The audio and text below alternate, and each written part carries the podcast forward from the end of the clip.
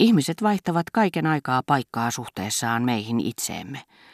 Maailman huomaamattomassa, mutta ikuisessa kulussa he vaikuttavat meistä liikkumattomilta, rajoitetussa näkemyksessämme, liian lyhyessä, jotta heidän etenemisensä olisi havaittavissa. Mutta meidän ei tarvitse kuin valita muististamme kaksi heistä eri aikoina otettua kuvaa, sen verran likeistä kumminkin, etteivät he itse ole ehtineet muuttua, eivät ainakaan huomattavasti, ja näiden kahden kuvan välisestä erosta näkee, miten paljon he ovat siirtyneet meihin itseemme nähden. Huolestuin pahan kerran hänen puhuessaan minulle Verdörääneistä. Pelkäsin, että hän pyytäisi päästä käymään heidän luonaan, mikä, kiitos hellittämättömän mustasukkaisuuteni, olisi pilannut iloni saada olla siellä Albertinin kanssa. Onneksi Robert tunnustikin päinvastoin, ettei missään nimessä halunnut tutustua heihin. Kuule ei, en voi sietää niitä klerikaalisia piirejä. Ensin en tajunnut, mitä varten sana klerikaalinen Verderäänien yhteydessä, mutta sään luun seuraava lause selvitti hänen ajatuksensa. Niissä piireissä ollaan kuin heimolaisia, pidetään yhtä kuin saman veljeskunnan jäsenet. Älä yritäkään väittää, ettei se muka ole varsinainen lahko, missä ollaan mielinkielin siihen kuuluvia, mutta pelkkää ylenkatsetta ulkopuolisia kohtaan. Kysymys ei ole niin kuin Hamletin tapauksessa, ollako vai eikö olla, vaan ollako heikäläisiä vai ei. Sinä olet, Enoni Charlie, niin ikään. Minkäs teet?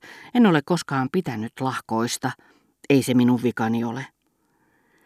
Sään luulta kiristämäni lupaus, ettei hän koskaan tulisi tapaamaan minua muutoin kuin nimenomaisesta pyynnöstäni, päti tietenkin kaikkien muidenkin henkilöiden kohdalla, joihin olin Raspelierissä, Feternessä, Monsieur Vantissa ja muuallakin vähitellen tutustunut, niin että nähdessäni hotellissa ollessani kello kolmen junan savun parvin rantakallioiden rotkossa, missä sen muodostava kestävä pilvi jäi pitkäksi aikaa vehreisiin rinteisiin riippumaan, tiesin jo etukäteen, kuka kohta tulisi luokseni teelle, vaikka hän vielä olikin kuin jokin jumalolento piilossa silmiltäni tuon pienen pilven alla.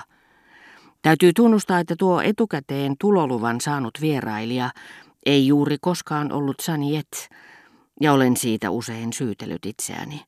Mutta Saniet tiesi niin erinomaisen hyvin ikävystyttävänsä, vielä paljon enemmän tietenkin vierailulle tullessaan kuin kaskuja kertoessaan, että vaikka hän oli oppineempi, parempi ja älykkäämpi kuin monet muut, hänen seurassaan ei ilmeisesti muuta voinut kuin tuntea suorastaan sietämätöntä masennusta. Mistään mielihyvästä nyt puhumattakaan, niin että koko iltapäivä oli pilalla. Jos Sanjet olisi suoraan tunnustanut, että pelkäsi ikävystyttävänsä tullessaan, hänen vierailujaan ei luultavasti olisi tullut siinä määrin kammonneeksi. Ikävystyminen on toki niitä pienimpiä pahoja, joita joutuu kestämään. Ja saattaa olla, että hänen aiheuttamansa oli olemassa vain toisten mielikuvituksessa. Tai sitten se oli heidän toimestaan ympätty häneen jonkinlaisen suggestion muodossa, mikä oli juurtunut hänen miellyttävään vaatimattomuuteensa. Mutta hänestä oli niin tähdellistä kätkeä, ettei hänen seuraansa etsitty, ettei hän uskaltanut tarjoutua. Hän oli tietenkin oikeassa kieltäytyessään käyttäytymästä, niin kuin muutamat, joista on niin mukavaa nostaa hattua julkisilla paikoilla, että nähdessään teidät aitiossa hienojen heille tuntemattomien henkilöiden seurassa tervehtivät teitä ohimennen, mutta kuuluvasti, koska muka ovat niin liikuttuneita ja hyvillään, todetessaan, että te olette terveen näköinen, osallistutte taas huvielämään ja niin edelleen. Mutta Ettella ei uskallusta ollut. Ei sitten alkuunkaan. Hän olisi voinut Rova Verderäänin luona tai paikallisjunassa sanoa, että tulisi kovin mielellään tapaamaan minua Balbekkiin, ellei pelkäisi olevansa häiriöksi. Sen kaltainen ehdotus ei olisi kauhistuttanut minua.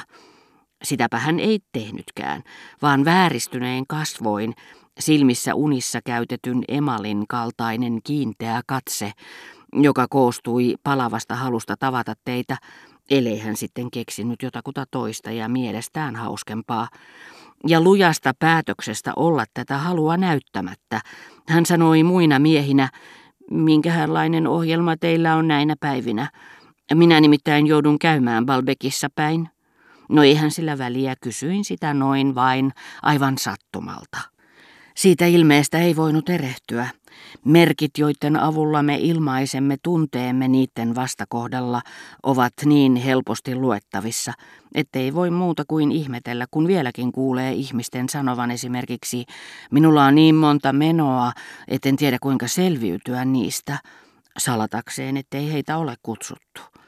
Kaiken lisäksi tämä välinpitämätön katse, luultavasti sen vuoksi, mitä sen epäilyttävään kokoomukseen sisältyi, synnytti teissä mitä ikävystyttämisen pelko tai vilpittömästi tunnustettu halu tavata teitä ei ikinä olisi onnistunut tekemään, nimittäin eräänlaisen pahan olon, inhon tunteen, joka yksinkertaisten seurapiirisuhteiden tasolla vastaa ihailijan naamioidulla tarjouksellaan herättämää vastenmielisyyttä naisessa, joka ei rakasta häntä.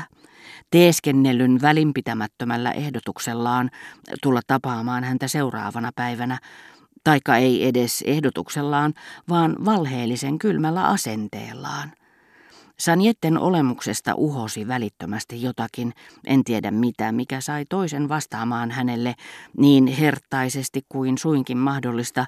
Voi sentään, ikävä kyllä tällä viikolla ja hänen sijastaan otin vastaan henkilöitä, jotka eivät lähes tulkoonkaan olleet hänen arvoisiaan, mutta heilläpä ei ollutkaan hänen alakuloisuudella ladattua katsettaan, eikä katkeraa suutaan, jota vääristivät kaikki ne vieraskäynnit, joista hän, vaikka niin suuresti olisi halunnut ne tehdä, ei puhunut kellekään.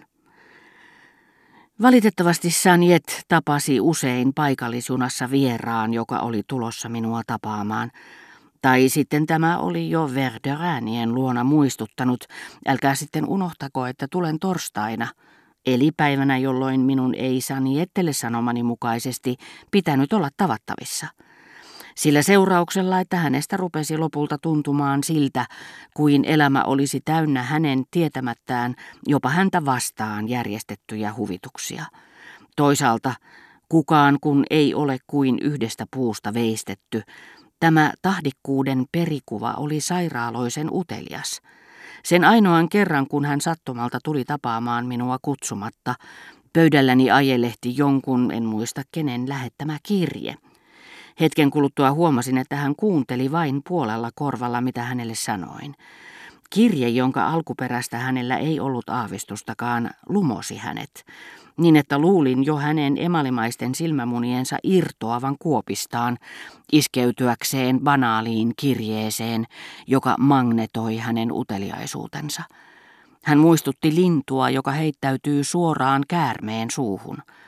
Lopulta hän ei enää kestänyt, Ensin hän siirsi sitä ikään kuin olisi pannut paikkoja järjestykseen, eikä sekään riittänyt, vaan hän otti ja käänteli sitä käsissään muka koneellisesti.